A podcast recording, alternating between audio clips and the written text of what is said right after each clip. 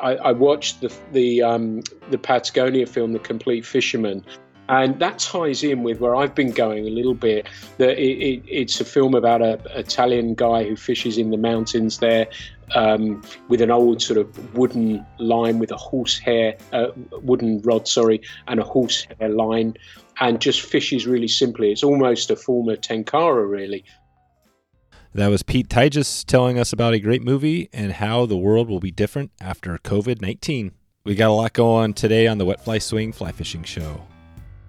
Welcome to the Wet Fly Swing Fly Fishing Show, where you discover tips, tricks, and tools from the leading names in fly fishing today. We'll help you on your fly fishing journey with classic stories covering steelhead fishing, fly tying, and much more. Hey, how's it going, everyone? Thanks for stopping by the Fly Fishing Show. Pete Tyjas, the editor of Fly Culture magazine, is on the show today to shed some light on Euro nymphing, chalk streams, and what he takes away from steelhead fishing.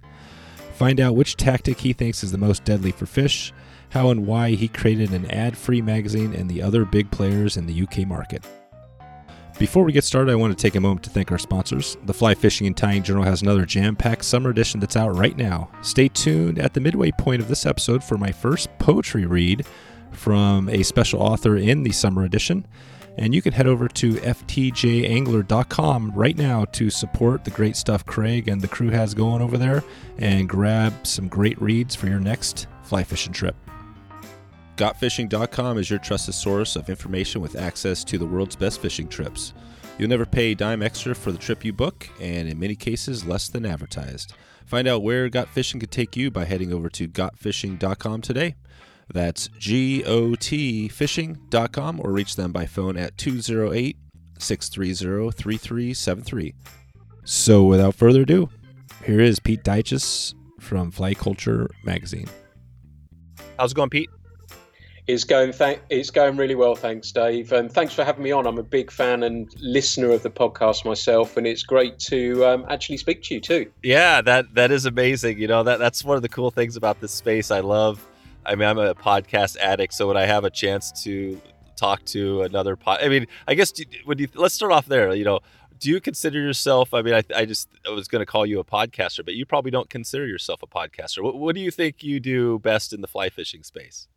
I would love to say I'm a podcaster, but appearing on yours shows what a professional outfit's actually like. But it's, I, I guess, a, bit of everything. You know, I've, I really enjoy um, doing the podcast, and I love talking to people about fishing. But it really is more of a vehicle for the the bigger picture of what we're trying to do with the magazine. And I thought it was a, a way of giving people free content and a way of letting them know that we exist out in the in the fishing world. Really. Yeah, yeah that's it that's it. No, we're going to jump into. I definitely want to get into the, the magazine because that's a big thing you have going. But uh, maybe you can just start us off first and talk about how you first got into fly fishing, and then how you brought it up into having a, a magazine. Sure, I'd I'd been a, a, typically I'm sort of 54 years of age now, and typ- did the typical route of fishing, gear fishing, I guess you'd call it, mm-hmm. for carp and pieces like that, and then latterly came to um, in my early 20s, I played a lot of sport, but I, I found fly fishing, and that was it really. And and the, the scene that we have in the UK is, I think, slightly different. The the more traditional route of fly fishing in the UK was that you would learn to fish on ponds and catch stocked fish, and then you may eventually find yourself on rivers. And I sort of was addicted immediately to fishing ponds, and then I discovered moving water, and that was just life changing for me. I sort of lived outside London, so we didn't really have a lot of streams there. And I, at the time, I was working in a job that I wasn't enjoying a great deal. And I got a book that came through. The, the John Gierach books were starting to come out, and they were sort of really life shaping for me.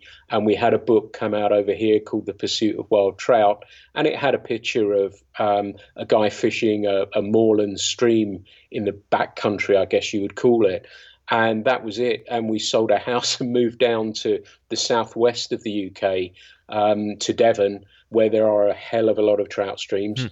Um, and that was it. And then I got in and met somebody who had one of the first sort of guiding businesses in the UK, a full time guide, and worked for him for a couple of years. and then um, I got sort of my basic qualifications for coaching and teaching fly casting and fishing. Took the advanced ones and really, really enjoyed. I loved, for me, fly fishing. The reason I got into the tuition, I think, was that I just wanted people to love fly fishing like I did, and a chance to pass on my love for it um, was a great way to go. So I was a full time um, fishing guide, one of the few again for 16 years. I set up my own company and I've just packed up this year. Um, and to concentrate on the magazine really and the podcasts and everything else. But it's just been a wonderful environment to work in. Slightly different to the UK that we don't have drift boats. The streams are a little bit smaller. We um, wade, um, but they're cracking little streams we have down in this part of the world and wonderful little wild brown trout. There you go. And, and so and so the magazine basically you were i mean it sounds like you like a lot of us right you just had this love and you wanted to take it to the next level uh, talk about the magazine a little bit how, how did uh, you know how did you actually pull the trigger on that and get that going? And is it just you doing the magazine, or there, you know, can you talk about the whole thing and then what and describe the magazine to somebody who hasn't who hasn't read it? Sure, absolutely. Well, the way it came about was it started actually in Montana, and I was fishing Rock Creek outside of Missoula. I have a real affinity with fishing the American Midwest and have loved it. And subsequently, that's delved into steelhead as well. Um, but I was fishing Rock Creek and I'd caught a nice trout, and I was sitting in a rock, and my buddy I was fishing with walked down and said, "How you doing?" And I said, "Yeah, this is pretty good." Hmm. And I said, "Wouldn't it be great to be able to share these moments with people?" And so I started when I got back. Within about three months, I'd launched an online um, e-zine, I guess they were called at the time, called Eat Sleep Fish. And it was free, it was not for profit. We had people from all over the, the world, really, um, writing for us. And that was great fun to do. And I learnt my trade there as well. So that was interesting, dealing with people, editing, everything else. I did six years of that, mm. and we put out 70 odd um, issues of that. It's still out in the ether somewhere as well, so you can still find it. And we were, it was really cool that we were able to break new writers, photographers, plus have well-known um, anglers in there as well, and it, it, it went really, really well. But the next thing for me, it was it was interesting to see how the the magazine space was going, and you know, it, with declining numbers uh, advertising revenues, everything else, it looked as though it was a difficult marketplace. But I'd always planned that I wanted to try and bring a best of hard copy of the online magazine that we had. And it sort of grew from there. And, and from that, fly culture grew and it came to life relatively quickly. And the idea behind it was that in the UK, still fly fishing, um, my my sort of where I see fishing really and how I think it's cool is more in places like the US, Canada, and Scandinavia, particularly.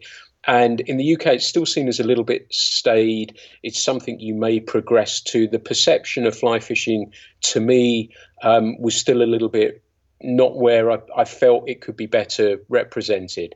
So what we did with fly culture, a lot of I say the lot of the magazines, we've only really got uh, three, I think, mm-hmm. and a lot of it would be about how to alongside some stories. But you know with the the internet and everything else the need to teach people how to do things it didn't make sense. So what we wanted to really do was focus on the why of fishing and why we wanted to do it. And we we took a unique um, view with it in that given that the magazine marketplace was difficult trying to run a magazine with advertising revenue would be problematic. So what I decided was to go instead of try and get advertising revenue to have a slightly higher cover price but to say we will give you 100% content.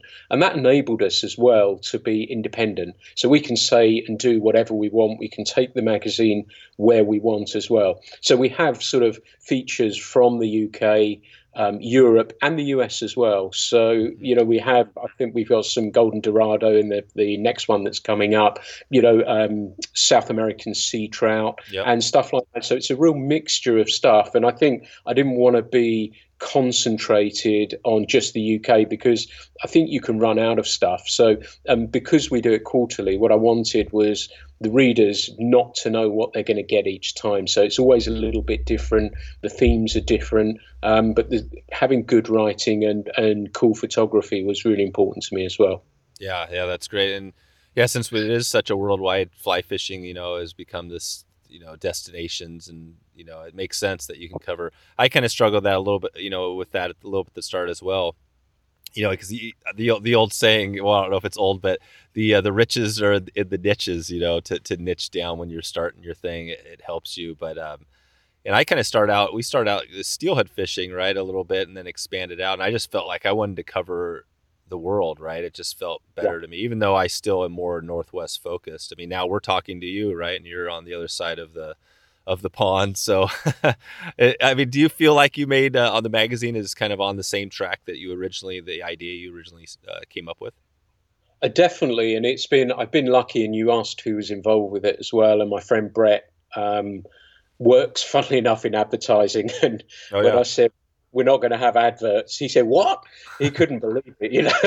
And I'm pleased it's done that. And it's given us a little bit of a unique selling point and made us a little bit different in our marketplace. And, and fishing in the UK is, you know, it's a pretty small part of the world, really, and fly fishing's even smaller. Um, so to give people, and I wanted to represent people my sort of age and below, and make it a little bit more the a sort of American look in, in the sense of not tweeds and checked shirts, but baseball caps, t-shirts, and jeans, and that's where we're coming from. And we felt that there would be a marketplace for that that's been pleasing, and we've tried not to grow it too aggressively. We're just sort of we like the word of mouth sort of feel of it, and that's what I did with the online magazine as well. And we got it to one stage. I think it was around twenty thousand unique readers per month on the online wow. magazine and I could have easily done something with that, and I probably could have monetized it. But I kind of like the idea of going into a marketplace that that was str- not struggling but wasn't as fresh as it was. Yeah, I looked at the independent market for magazines, and that's really thriving. I don't know if it's the same in that part of the world, but but indep- people are doing runs of magazines for all sorts of topics and seems yeah. to be doing well. Yeah, no, I think the that's a cool thing. The print media the magazines and the books, I think they're still doing pretty solid. In fact, we have fly, uh, the Fly Fishing Tying Journal is a sponsor of this podcast, so we're you know uh, currently you know have a cool local magazine. We I feel the same way. I kind of like the local thing, and uh, we've got a cool company we're working with, so uh, that works out well. So I'm going to go back to that. So you said the Eat Sleep Fish. So that was your first. You said six years of your basically an online magazine blog. Yes, yeah, absolutely. So it was like an e-zine, and we'd have probably 12 to 15 articles in it. And we would have people from everywhere. And it was great to be able to, like I said, break some new writers and a couple of people subsequently went on to um, write some books, and we ne- were name checked in those. And I wrote the, the a, a, little review on the back of a cover of a book a guy wrote, and things like that were really pleasing to do. And again, it's another thing of what it means to me, and being so deeply in, immersed in fishing. You know, I worry sometimes that I'm too one-dimensional, that it means so much to me, but um, it, it really is. And I know I'm not alone. I know your listeners will be the same as well. That to have something that means so much to you is it, I feel really lucky to have that. Yeah, no, definitely. I think that's why I'm I'm sticking with this and kind of doubling down is that I think that the people involved are you know that's the amazing thing about conservation and just all the cool people that are connected to it. Um, I want to jump into a little bit here uh, on uh, you know we talked a little bit about it, but at the start, uh, chalk streams. Can you describe maybe what a chalk stream is for somebody who hasn't uh, seen one before? Yeah, absolutely. So they're different. Our, our streams uh, where I fish here are kind of similar to yours. They're spate or freestone rivers. We don't have dams and stuff there, so we don't have tailwaters as such. Chalk streams are different though, and what happens is that water falls, and when rain falls on the chalk hills, it, it flows down and percolates into a spring, and then that spring gets filled out, and it continually percolates that water back out into the river system and um, it's not acidic at all. So it promotes great weed growth. The bugs enjoy it, and as a result, the fish um, enjoy that too as well. So you've got those famous rivers mostly around the southeast, just outside London in Hampshire, Wiltshire, Dorset. They do go further north as well. Uh, into Yorkshire. There's one up there. I, I drove a long way just to fish it for one day, um, which was pretty cool. But I think the nearest description I would probably give um, is Spring Creek. Mm-hmm. So I fished some of the spring creeks in Montana. So I would say it's kind of like that. There's so much tradition there. Um, some of it, you know, you can some of the beats that you fish there um, that you can only fish a, a, dry fly upstream to the fish. Mm-hmm. Um, and some of the tradition is wonderful to observe and to see them. They're beautifully keepered. Um, and the, the thing to bear in mind as well, without we don't have public water. So you can't just buy a license and turn up and fish. So you have to pay for it. Mm-hmm. Um, so some of those, and we got the green drakes just starting to, they'll be coming off before too long. The Danicas, as we call them, or, or, or the mayfly. And they'll be coming off soon. And that can be really expensive to fish at that time of year. But to be able to see the fish, see how they behave is really cool. Whereas on the Freestone and, and Spate rivers that we have here, very often if you're not seeing fish rising, you might be fishing a dry dropper and fishing to where you think fish might be. But it's really cool to fish them and see the fish, see the reaction, and, and the tradition of it as well. You know, it's a pretty amazing place. We don't have many fishing towns really in the UK, but there's one in Hampshire called Stockbridge, which mayfly time is pretty cool. You know, you'll see stacks of flies laid out and guides coming in with um, picking up mayfly patterns and everything else. So it is really, really super cool. Um, and it's lovely. You know, I, I, know a lot of people from the US um, and around the world have read and heard about the the test, the Itchen, um, these sorts of rivers, and they really are beautiful and great fun to fish as well. That's cool. So basically, with the with the chalk stream, you, you made the note kind of like a spring creek. So it's compared to you know, and talk about the streams more your home water you fish up, you know, where you're at now, and the differences there. Yeah, as as would be probably our streams would probably be more akin to yours. Fish per mile and you know I've I've not fished the green in Utah, but I've fished the Yellowstone a number of times, and. I think that's quite a healthy number. Is that about six thousand per mile? We don't have those numbers. The rivers are far more acidic, um, so we don't get as many um, fish per mile. Like uh, nobody's really been able to tell me how many it actually is, but we don't get huge numbers. And with the, the rivers being so acidic, and this is this goes for a lot, a fair few of the rivers around the UK as well um, that will get a run of sea trout. So our equivalent of steelhead, in the sense that some of those fish will run out to sea, feed, and then come back into the river to spawn again as well. Mm-hmm. Nice. And and so what what is the you know when you think about your fishing, what is the thing that really gets you excited? You know, if you have one t- one place to go fishing wise, what, what are you what are you thinking about? Oh, it's my home river. It's not a you know a big name river or anything. It's called the Taw, the T A W Taw, mm-hmm. and it has everything I want. So I can fish it up in the high country or as high as we get, which is obviously nothing comparable to you guys. But I can go fish up there and catch five or six inch little brown trout. Uh-huh. Um, I can go a little bit further down, catch some. You know, a standard fish are really ten to thirteen inches. I was lucky. I did some dirty stuff and pulled a streamer last year and caught something pushing four and a quarter, which for our neck of the four and a quarter pounds, sorry, um, for our neck of the woods is a huge, huge trout. Um, but most of them, you know, a good fish would be 16 inches, um, 16, 18 in, inches would be a really, really special fish. Um, we get a run of salmon. Again, you know, as everyone with sea run fish is having issues with, we don't get big numbers of, of salmon run the river. Um, and last year, to give you a flavour, we had 83 caught on our river in total. Yeah. That was it. 83 salmon. So that was it. We had a few more sea trout at 250. Some of that's lack of angling pressure, um, but that's indicative. Of good to give you a flavour of what that's like, though. A good year is about 300. Oh, okay. So not big numbers. So we put the hours in and it is for that moment for the line to go tight and of course we have the and you know it is so much more important having this lockdown and and making sure people aren't mixing, but it was just getting right for spring salmon. We sort of we only fish from March till September, and that's it. Right. So it is a, a, super long season. But of course, we having these sort of really dry summers doesn't help the run as well. So part of that probably makes the numbers look worse than they actually are. But that's a factor of it, and, and runs aren't good right now. That's gotcha.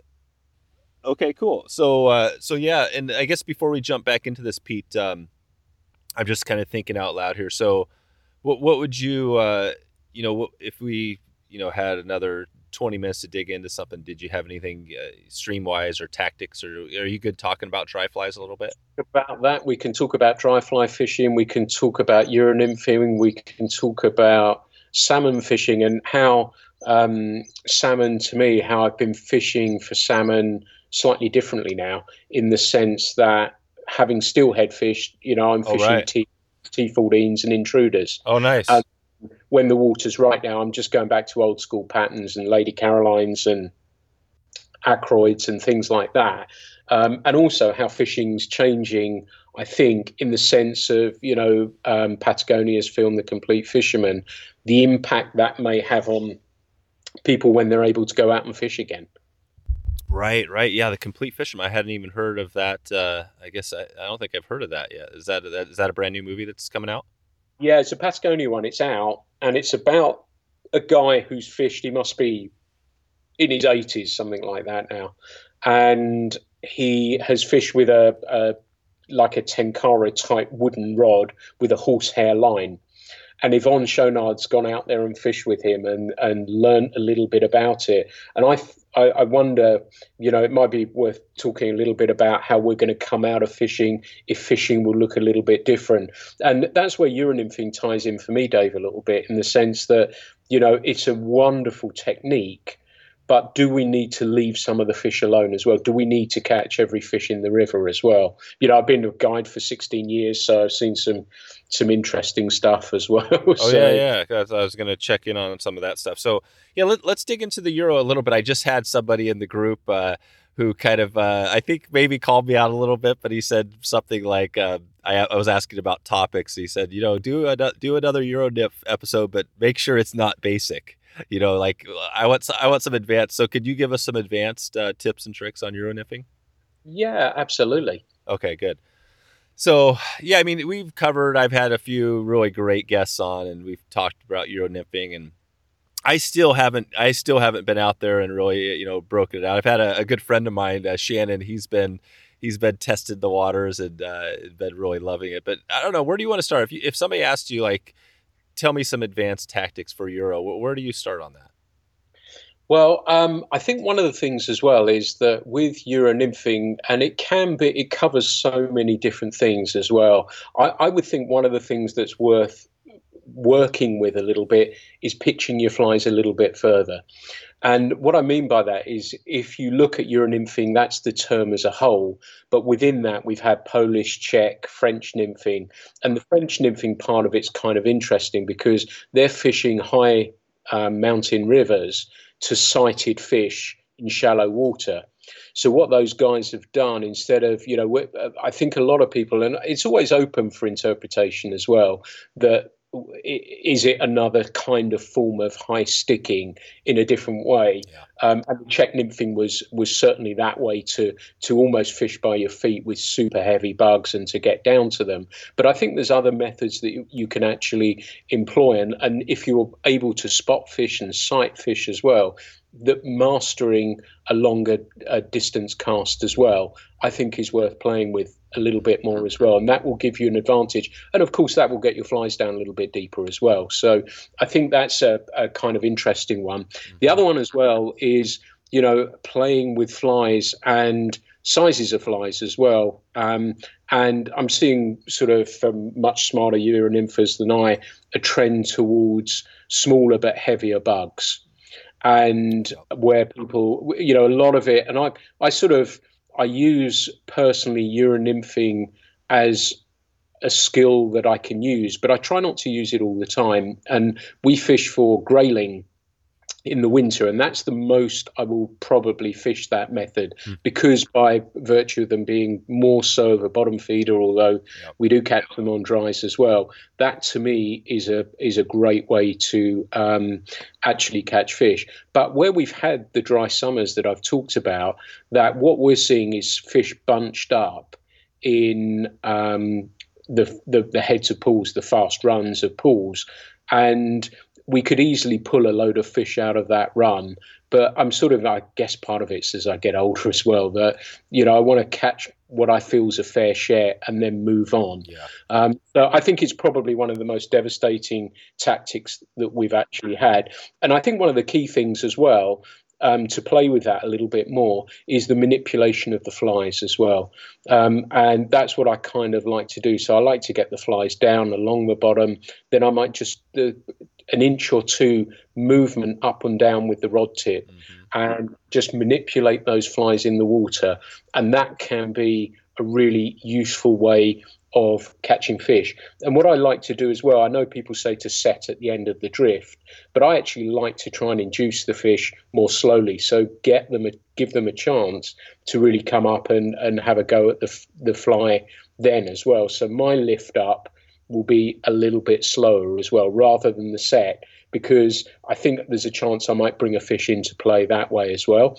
Um, I think there's probably ways of, and people are doing it as well, of fishing a smaller streamer that way as well, mm. and manipulating, be it a marabou tail, um, to to bring fish into play that way as well. So I think that's a really um, interesting way to do it. Mention a few flies there. What are a few flies that you might you, you know you talked about smaller ones? Can you talk a little bit about what smaller is, and then what what are some patterns you might use? Absolutely. You know, we've had patterns that are sort of uh, varnished or treated with UV called perdigons. Oh, yeah. Um, they're getting some popularity. But it was really interesting over this winter, I switched back to a pheasant, uh, pheasant tail nymph. Mm. And then what I did with that was give that a different thorax.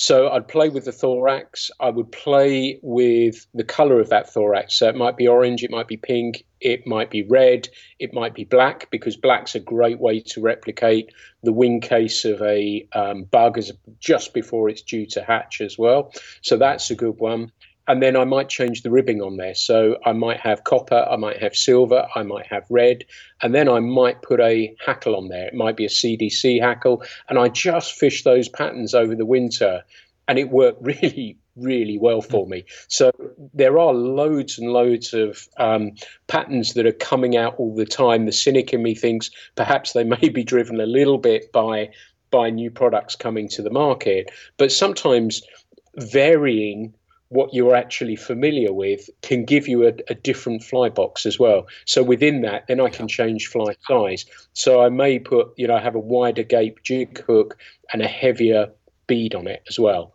so that it will be smaller. And grayling tend to like, you know, they'll they'll they'll, they'll eat stuff, but but I, I kind of like that idea of fishing those smaller, more more subtle patterns a lot of the time, and um, that's worked really well for me. Um, but I would I would play with mastering the distance and controlling that distance and seeing how that goes. But manipulation for me is often underutilized and will bring fish into play. Um, and I think that's a, a, really cool one. And I fish the water, as everyone says, you know, break the water down, but I'll fish it pretty quickly. I'm searching the whole time. I won't sit in one spot. I'll keep moving because we don't have big numbers of fish to play with as well. So I would just keep moving, cover water, and search for fish. And that's what I'm continually doing.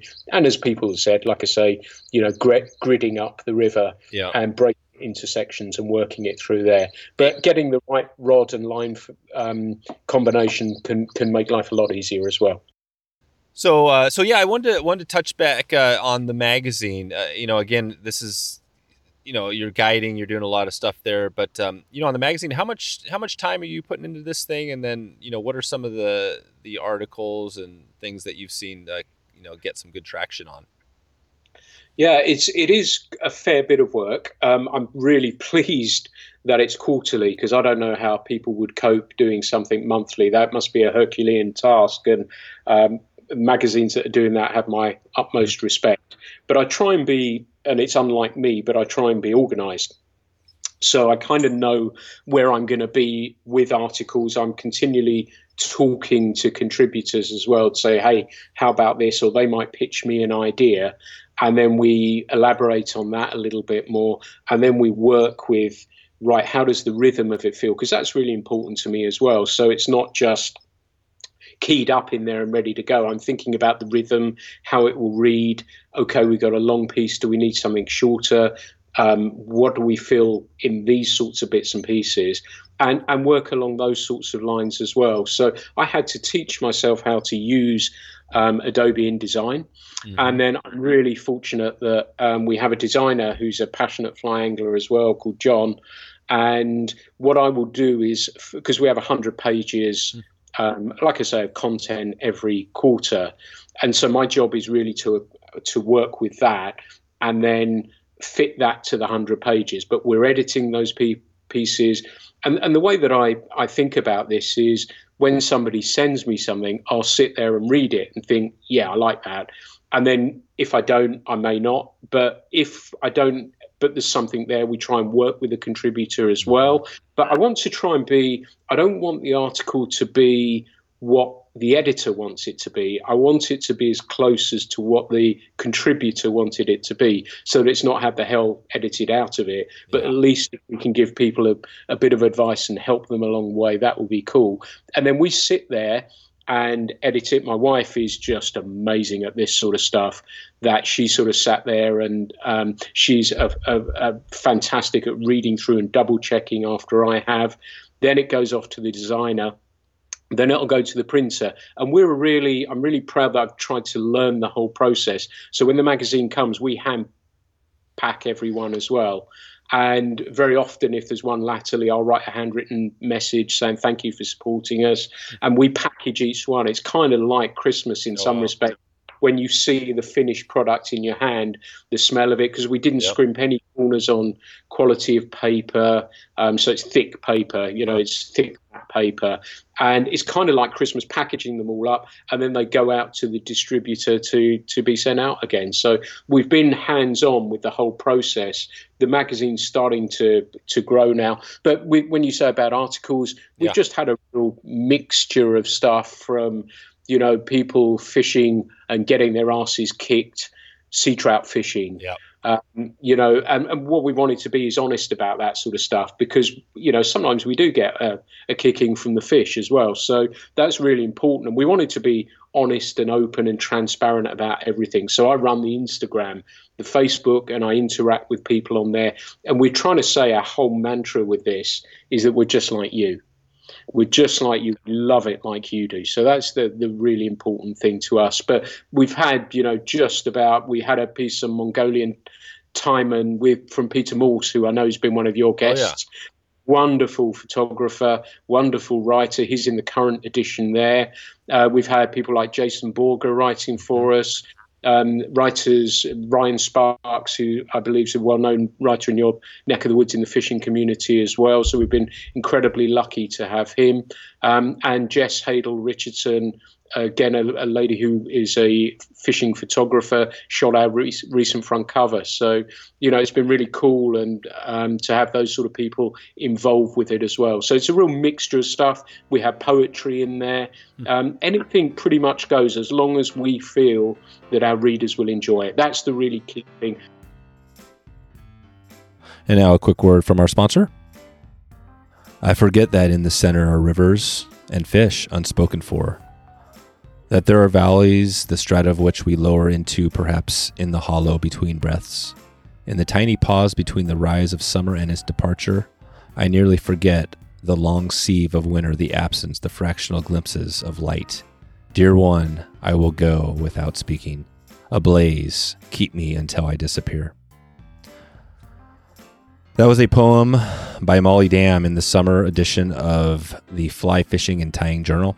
On top of uh, some great poetry, as you as you hear here, uh, FTJ is jam packed with another round of great articles in diverse departments. Joseph Rossano uh, is back again, provides another classic steelhead uh, lesson for everyone.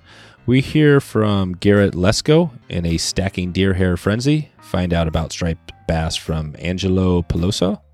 And hear uh, from Dave uh, McNeese on singing the blues of material dying. Lots of additional articles in the summer edition, including an editor's interview with yours truly about how I became a fly fishing podcaster. Craig uh, did a really good job with this one, so I'm, I'm pretty uh, proud uh, to be in in this edition.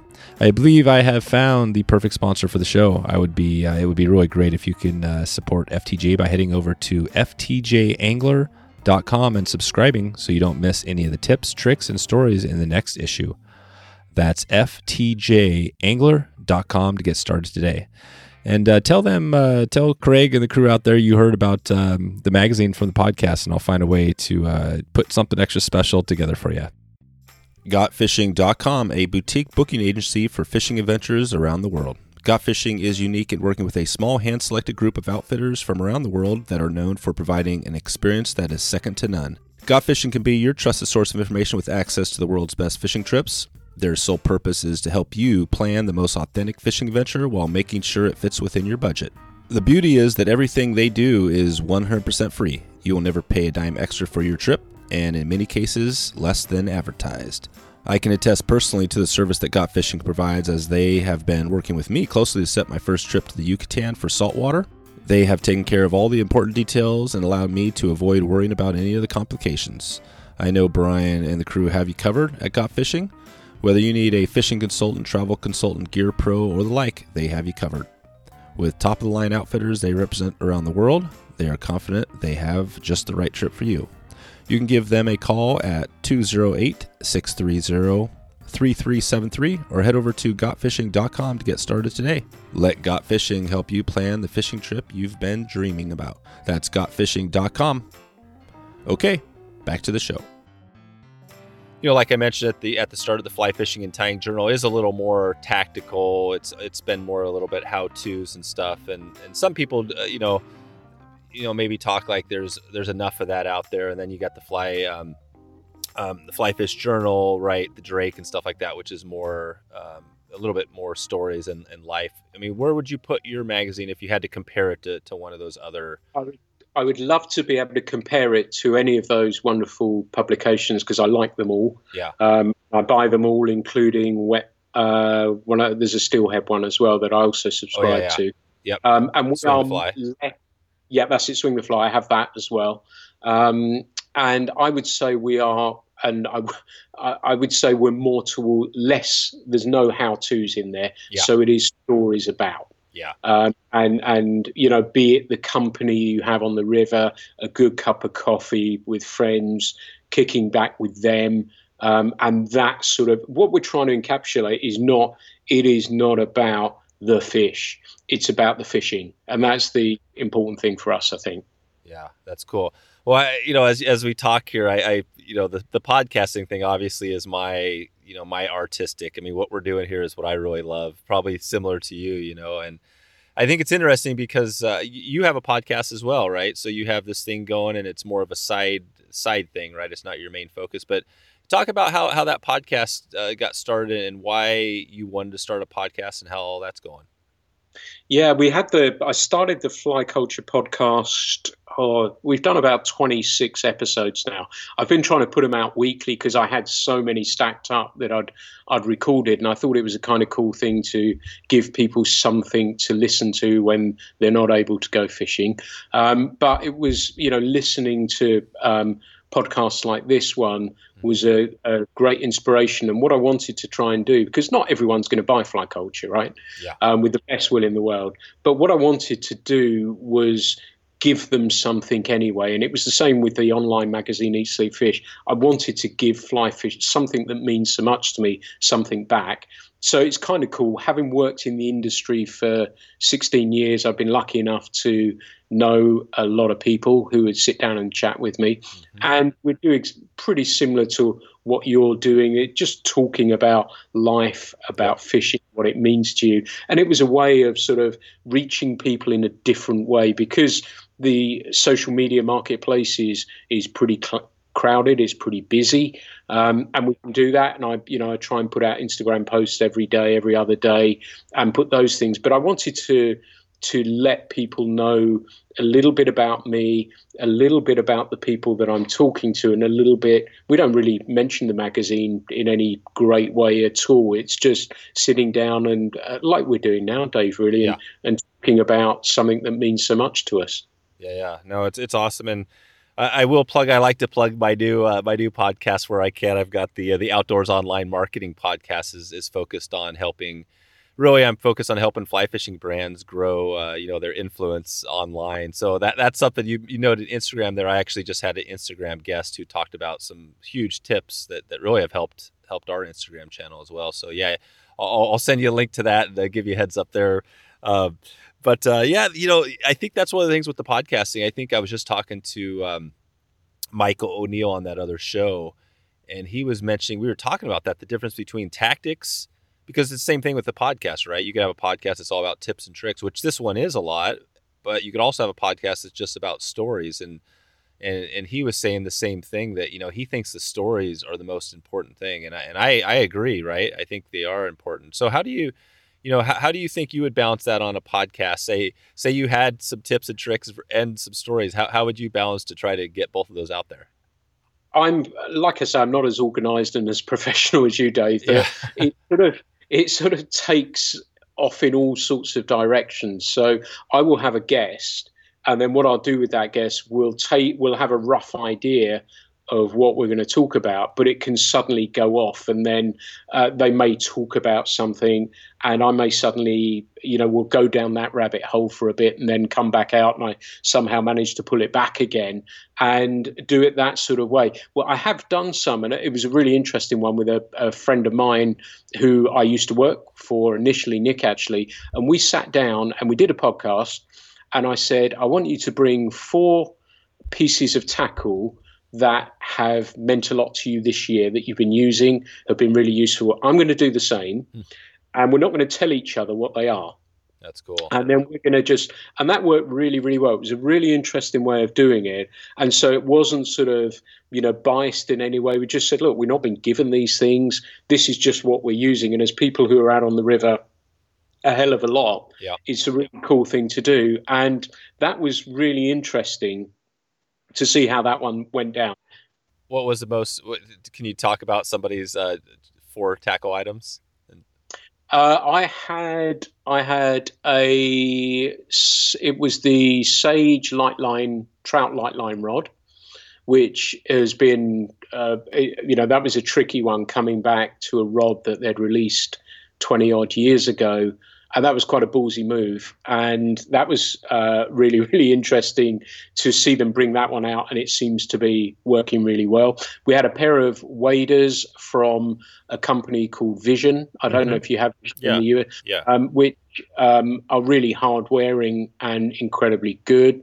Uh, we had I use a pack from Patagonia mm-hmm. that is really I've been blown away by actually because a lot of these ones the problems you have if you're like me and got short legs and wade deep, your fly boxes get drenched. Yep.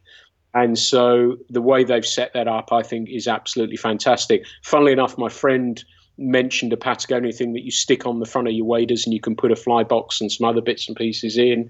There was rain jackets. There was another rod, a Mackenzie rod, mm. um, that was really cool. So it was a nice little. He mentioned a head torch. So if you're out fishing oh, yeah. late yeah. things like that. And we've taken that, funnily enough, a bit more into the magazine, and we do six of the best.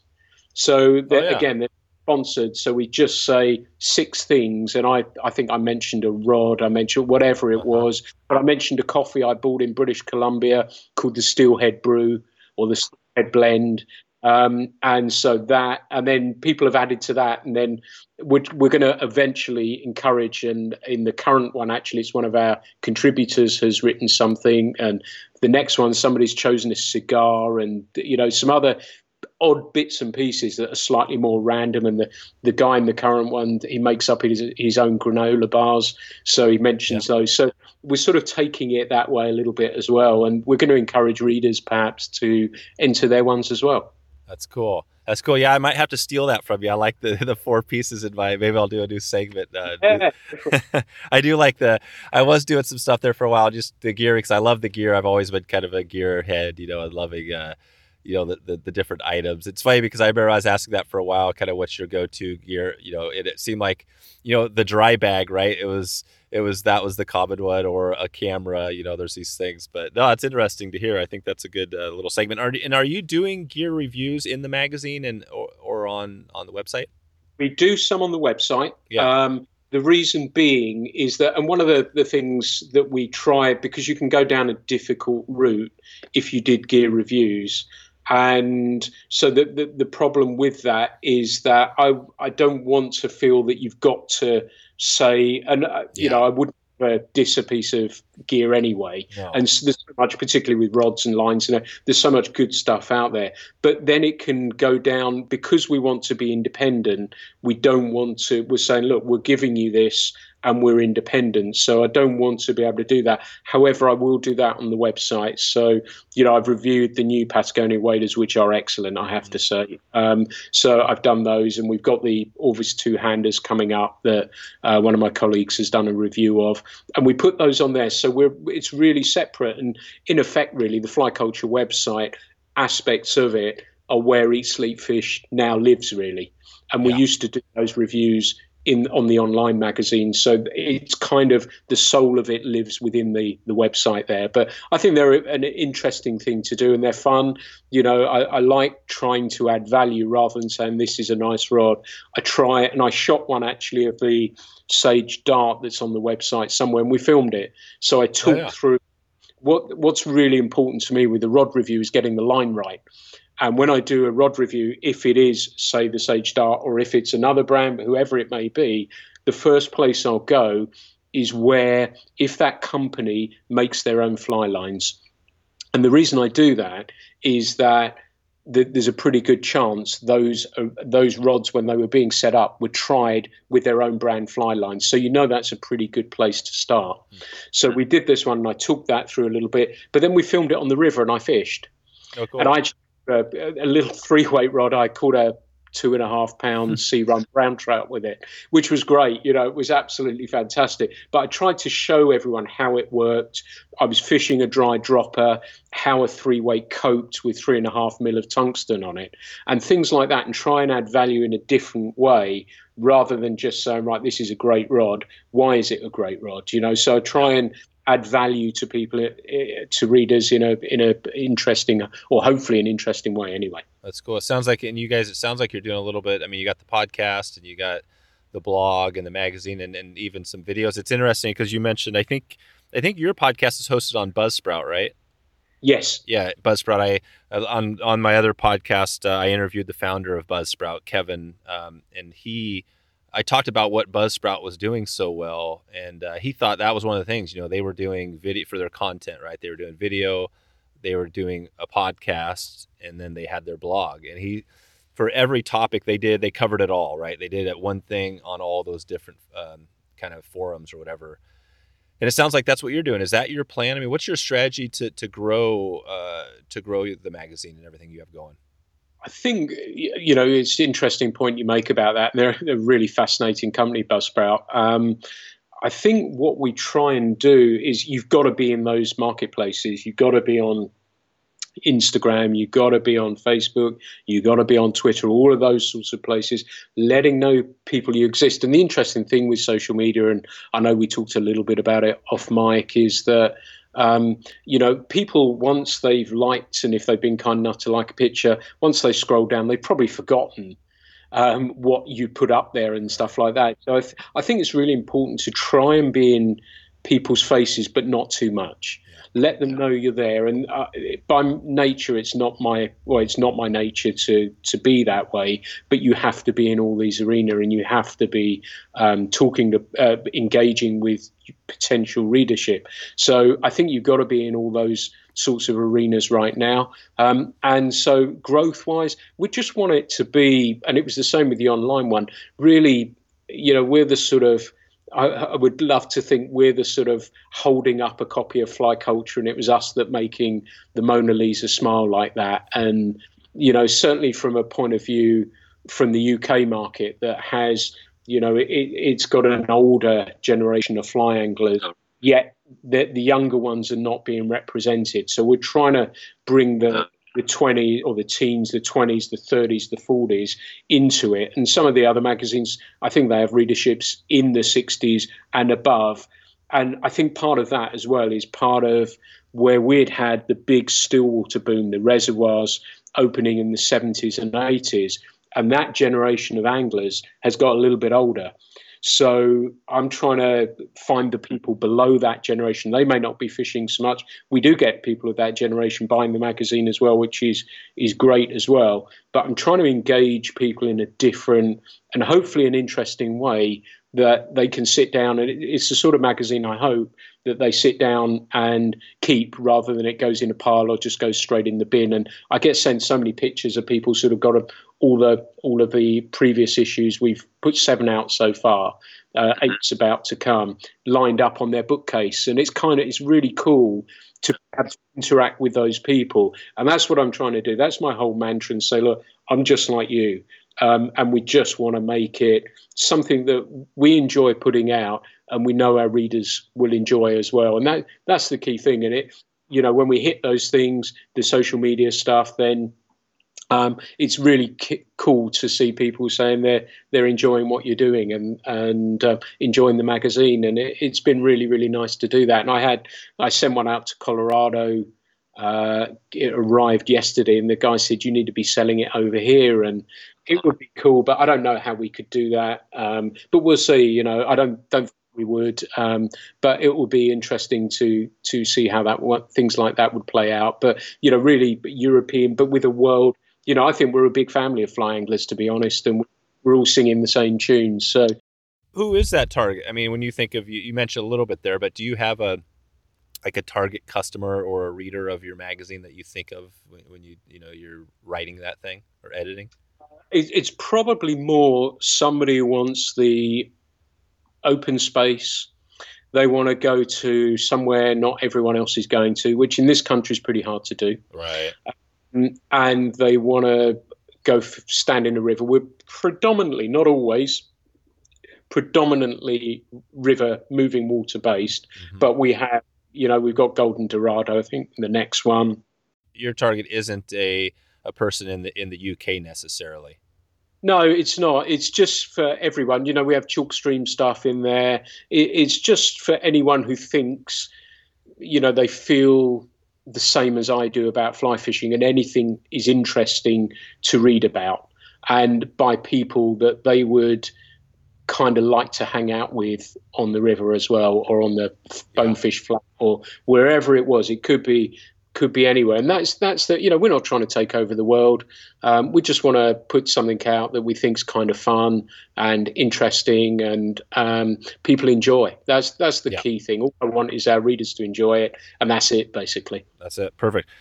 Well, let's. Uh, I'm gonna start to wrap this thing up here, and we we mentioned a little bit at the start, a little bit about chalk streams and euro nymphing. We've kind of been around uh, around the area here, but um, if we take it back, I mean, uh, on chalk streams, are guys, is that just a, for the most part, dry fly, or guys actually uh, nymphing now out there for that stuff? No, they can nymph. Generally, it will be, um, and a fair few of them, you've got to bear in mind you can't wade in. So that can make euro nymphing slightly trickier. Yeah. Um, so some of them you can't. Generally, euro nymphing as a whole on chalk streams would tend to be wintertime for grayling um, for them. So it could be generally the. I think some of them do allow dry dropper. Yeah. Some of them, not all of them, or they may allow nymphs to be fished. So traditional upstream nymph cast upstream, perhaps to a sighted fish, um, and you know the greased up butt of the leader and, and watching that, which is a real, you know, it can easily be a forgotten art form, which is super skillful in itself and is great fun to do as well. And so, not much of it on those sorts of river. It tends to be more uh, the euro nymphing, but generally people like to see um, the fish rising. But obviously, there's situations where that's not going to happen, and and some nymphs are allowed. And I know some will allow a dry, dry dropper, but because in theory you're seeing the fish, and because you're walking the bank, you in theory, if you take your time, you can see the fish. Um, so you can figure out. So it may be you plop a nymph in front of them and then induce it that way, you know. And so there may be ways of, of doing that. But now we're coming into the cream really of the dry fly fishing, not just in the chalk streams, but around the country around as the country. well. What, what is that? you mentioned the grease line. What, can you describe what that is? Uh, so what you do is float the end of your leader um, so that you can almost use that as an indicator. So, so you just put some some dry fly, yeah, mucilage. yeah, or whatever on the end, and then you look for that take.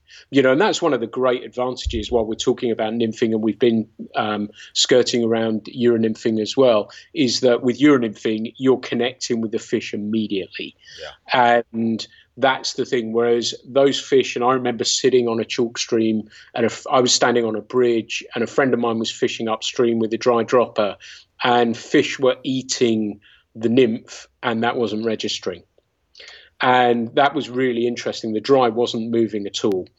And so with euronymphing, you know, that or tight line nymphing, um, tight line nymphing, you are really um, in close contact. So the slightest little thing, you know, you're feeling the bottom, but you're also feeling that take of the fish as well. Um, so that's one of those other great big advantages of that method as well, um, and where it's a, a, appropriate to use it, I guess. But it, it's an interesting way to do it. And I, I remember I took a group down to Montana and we were fishing, I think it was the Lamar, hmm. and it hadn't really happened. Euro nymphing, you know, I guess people yeah. like George and Lance and those guys were, were probably doing it then because they were fishing competitions. And I was fishing that method, and the guide was, you know, who I've got to know well and actually contributes to um, fly culture as well. Amazing photographer. Uh-huh. Um, I said I, he was watching me fish and just pull fish out of a pot. and we're fishing an indicator with a huge grey copper john and stuff, and it worked. It was fine. And I said, "What time do we finish?" And he said, "We'll be heading back about half five, whatever it was." And I said, why don't we hang around a little bit? And I showed him how to Euronymph then. Oh, and I let some leaders and I said, I think you need to be using this. This will change your life. And we just we took it in turns. There were three of us fishing the pot with one rod, and I'd have a go, hook fish. My friend would, the guide would, and we just did. And it was just fascinating seeing somebody who had not seen it before, and it was it was great to see that and it just was, you know, this was probably six, seven years ago. Um, so it was kind of relatively new in the US then, but it was kind of cool to show somebody this is a really interesting way of fishing. So it's it, it, it is really cool. I think it has its place, as I said, and I'm always reminded by uh, I think it's Lee Wulff's um, comment: "Fish deserve the sanctity of deeper water."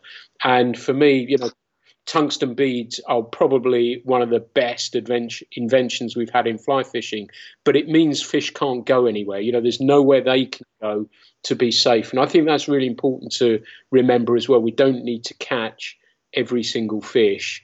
And sometimes that's why I sort of use it, but I don't use it all the time because I would rather catch fewer fish, but know the rest of them are not sort of beaten up too much, particularly when we don't get big numbers of fish per mile as well. Yeah, yeah, cool. Uh, well, let's, uh, yeah, you know, the 222 is how I uh, try to wrap these things up. So, can you give us, if we stay on the Euro, I think you mentioned a few, but a couple of your, your top two flies you'd be using? And if you were heading up to, let's just keep it on that chalk stream if we can. If you were heading up to a, a chalk stream and you were going to uh, fish a couple of Euro nymphs, what would you put on? Euro nymphs, if I was going to fish those, right now I'd be fishing a great big green drake pattern um, because the fish will be up in the water now. The water temperature um, will be fine for them to start rising and stuff like that. So I'd probably be throwing a dry. Yeah. Uh, and it will be um, it will be the big mayflies, the green drakes. Um, nymph wise, ah, it's a tricky one. Um, I would probably, you know, the variants probably of the pheasant tail that I talked about, but I'd probably have a shrimp or caddis um, yeah. Pattern on there as well. Uh, probably a shrimp pattern. There's a uh, there's some really interesting epoxy. I can't remember the company who does them now, um, but there's some really interesting, very thin uh, shrimp patterns that sunk really quickly in the water, and you could see them and they're really really cool to fish with and um, again with that manipulation um, you can bring fish into play that way as well. But being able to see the fish eat the fly is deeply cool for me, I have to say. That is cool. That is cool. And then, uh, so you we talked about a couple of tips here. Any other uh, couple of Euro tips you would you would add to to that to maybe you know help somebody maybe if we think of a little more advanced stuff. Yeah, I'd be thinking about the rod that I was choosing. I I prefer. I would go, and it would be wonderful to have a rod that you could throw a dry on and a rod you could Euro-nymph with. Mm. I don't know. I found one just yet because I like the way Euro Euro-nymph rods fish. I like that really soft tip. And I know very often um, when I hook a good fish when it's on, I ain't going to lose it. You know, there's that um, suspension in the rod that allows me to play that. And I, sh- I had a friend of mine actually a couple of winters ago. We were fishing for grayling with bugs. And I hooked two grills, um, one, uh, one sea winter um, salmon, and they were fresh. They were silver. They were about five pound, and I could get them in without a problem. You know, it was a hmm. day out of season and I wasn't targeting them, but they happened to bite the nymphs and I could get those fish in. So I'd really be thinking as well about um, the rod that I'm actually using and that softer tip without a shadow of a doubt. Um, I would go look for the specialist rod personally. Yeah. Uh, I don't think there is a crossover that works, and I think the stiffer rods, um, just you're more likely to bump fish. Whereas it's phenomenal how you can play that, and that's gone through into my normal sort of fishing. That I'm looking for more mid-action rods because of playing fish as well, and I can play fish better. I don't bump them off, and we've seen that trend anyway with rod manufacturers going away from those hyper fast stiff rods and that's kind of pleasing as well so mm-hmm. yeah i'd be thinking about that i would think about the oh a little tip if you've got a i use the rio um, leader mm-hmm. which is milky white color and then it has a two tone I think it's orange and pink indicator section. Then you add your um, tippet to there. A couple of things that have just come to me actually while we're talking about it. Think about where you're fishing the depth of the water. Don't be afraid to change flies. Don't be afraid to change weight of flies either. Yeah. Don't just stick with what worked last time. You're in faster water, you're in deeper water. Do you need to adjust your tippet length? Do you need to adjust the weight of your flies? Um, and play with that. Be flexible and don't be afraid to make more changes. I think that's a, a, a really cool thing. And then mm-hmm. coming back to the indicator, those pink and orange ones are really, really cool. However, in some sunlight, it is hard to spot them, particularly wintertime. So, what I do is take a permanent marker, and with that, every sort of three inches or so, I'll take a black permanent marker and mark that up the indicator. And that gives me something extra as well in, in certain light conditions. Right struggling to see that, that will make life so much easier. But flexibility with all fishing really is be, be flexible and don't be afraid to change. Don't be afraid to go, you know, change patterns. Don't be afraid to change weight. Don't be afraid to change size and keep those flies every now and again. I'll give it a dead drift down through the pool, keeping that line nice and tight. And then if nothing happens, I'll give it another go. If I, if my gut says there's a fish there, I'll just bounce, bump, bump, little yep. movement just to see if that will bring someone into play. That doesn't happen. I think I've probably done an okay job. You should be catching bottom. I'm sure your podcasters have said that. You know, you should be getting right down into yeah. that that um, into the bottom there. So, you know, if you're not doing that, think about that weight. Don't go the easy option. Think about it, and that will find you more fish and allow you to fish the water more productively and effectively and efficiently as well. Sweet. So, and then what about on a couple of resources if we stick on that Euro nymphing, or I mean, I guess we could think of the chalk streams too, but would you have any other resources, books, magazines, uh, videos, anything you want to note? The big one or the main one is uh, trout and salmon, um, which um, that, as the name suggests, covers all spheres of fishing from stillwater trout angling to river trout to salmon to sea trout, all of those sorts of things. There's a great one called Fly Fishing Fly Tying as well, mm-hmm. which is a little bit more, that sort of has, you know, fly patterns, that has um, how to's, but it also has essays as well. And they're the main ones. I was just thinking actually, a friend of mine that has a YouTube channel um, called Andy Buckley, and he has done a Euro nymphing masterclass on YouTube. I think you look up Andy oh, Buckley cool. angling and it's a really good one, and it's full of. Um, he's a good friend of mine and a really good guy, and he's done uh, a video on there that covers many spheres of it um, and is really, really interesting to see. So I, am told it, I've seen it, and people have told me as well that they they really um, are digging it. That's awesome. Yeah, and I'll put a I'll put a link to that uh, for sure in the show notes. Um, and yeah, before we get out here, any uh, anything else in the next uh, you know six months or so that uh, you have coming out new you want to give a shout out to? Um, I'm trying to think. We're just going to keep enjoying it. You know, we we think there's light in the tunnel um, for the lockdown for yeah. us, um, and so we're trying really to get ourselves mentally prepared for being to get out. I've not been anywhere. I'm going slightly feral, I have to say, at the moment. The, you know, it will be cool. And I, I know we talked off mic about it. And it, for me, it's going to be fascinating to see how people um, approach their fishing. And I, I watched the the um, the Patagonia film, The Complete Fisherman. Mm-hmm. And that ties in with where I've been going a little bit. That it, it, it's a film about a Italian guy who fishes in the mountains there um, with an old sort of wooden line with a horsehair, uh, wooden rod, sorry, and a horsehair line and just fishes really simply. It's almost a former Tenkara, really. But he's in his 80s. He's been fishing this river all of his life. And I wonder if we will go more simplistic. Yeah. Be it we carry less flies, be it the experience of being out there is enough. And I've noticed I've been getting all my bamboo rods out, casting those, and mm. you know with salmon and where I've been latterly steelhead fishing as well. I've I've had a glimpse backwards really, and and I fish when I, I've been um, steelheading last couple of years, and bar conditions when they haven't allowed. British Columbia was a bit cold, but yeah. I fished in Oregon last year. I just fished, um, you know. Um, old style patterns and Lady Caroline's, March Browns, things like that. And I'm going to carry that through. I did a bit last year, and I'm going to carry that through with my fishing carrying on, I think I'm going to nod more to my bamboo rods and, and enjoy the whole experience, having had something that I love so much taken away for a short time, and understandably and rightly so. But it is kind of allowed me to reset a little bit and say, right, does this matter? Does that matter? Do I have to catch every fish? Can I sit down and smoke a cigar or whatever it is?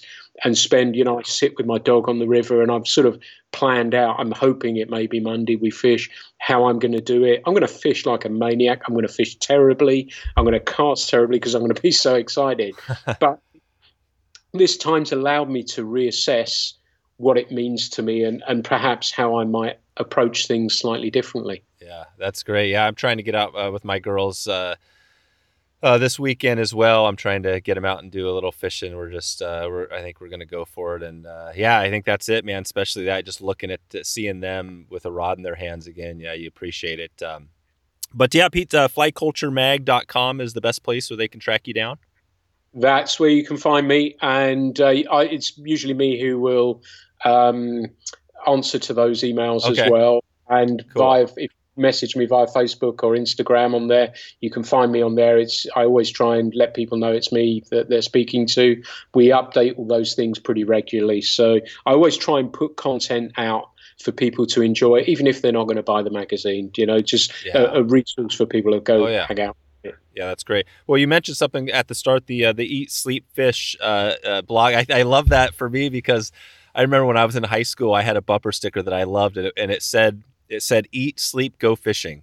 And that was, uh, yeah. and I had that on for years. Had that on the back of an old Honda Honda Accord that I drove. So I love that. And then Rock Creek, right? You mentioned that too. That was my my Montana. That's kind of my home. I consider that my home uh-huh. water there. You know, kind of. So there, if if you know Missoula, yep. for me is a really special place, and the Blackfoot, the Bitterroot, the Rock Creek, the Clark Fork. Yeah. Um, and round, you know, I did a tour with my daughter, and we just did a road trip around Montana, and um, it was awesome. And I, I, was reminded of it actually. I watched, I don't know if you've seen that amazing videos by Chase and Amy Barty. And they did one. I know they've just done one in Labrador actually, mm. but um, they travel in their VW camper van around Montana from Massachusetts, I think it is. That to me sums up why I fish as oh, well. They've that what was that called? I think it's called Trips in a Van, something like that. Oh, but cool. it's Chase and Amy Barty, and it captures every. Again, it's not you know, uh, it, it's everything about it, not Yeah. just the fish the bigger picture and i buy into that massively and and that was cool. And i sent it to my daughter the other day and said you need to come and have a look at this. She said god i remember beartooth pass uh, you know um, fishing the gallatin just outside the park those sorts of places. It's just amazing the fishing you have there and and colorado i've been lucky to fish a lot in as well and it, it's just a wonderful place to fish. And so many people over here are influenced by the fishing that you have there. The writers like john gierach um, the people like that. Even though we're not not everyone will head to places like Colorado or or Montana, but they can read about them, and it's amazing how they influence. And you know, his books changed my life, and I know I'm not alone on that. So the stuff you guys are doing over there does impact us, and hopefully in some small way, what we're doing here interests and and I- think it does. I think it goes both ways. And I had uh, Klaus Klaus Frimor on was on. Well, I guess he's not necessarily right from your neck of the woods, but um, you know, he was talking about we were talking about underhand casting, right, and Scandi and all that stuff. And he, I mean, they've influenced uh, big time, right, loop and all that stuff. I mean, they've had a huge influence on the Spey, the Spey game over here. So I think it's, uh, I think it does. And I would love to get. I haven't been over in your neck of the woods, but I would love to get out there and you know, and fish some of those chalk streams or, you know, whatever, right? I don't even care. I'd, I just love to get over there and travel. So hopefully I'll be meeting up with you someday soon. Dave, Dave, I know all the wrong people, so I can get. don't you worry about that. All right. All right. Thanks, Pete. We'll talk to you soon. Thanks. All right. See ya. Cheers. So there you go. If you want to find all the show notes, all the links we covered, just go to wetflyswing.com slash 143.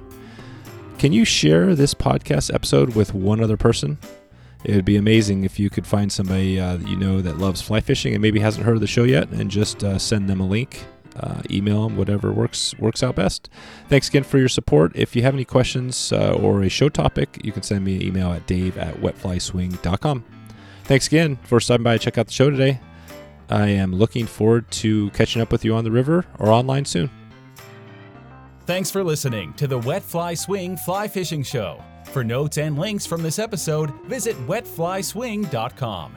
And if you found this episode helpful, please subscribe and leave a review on iTunes.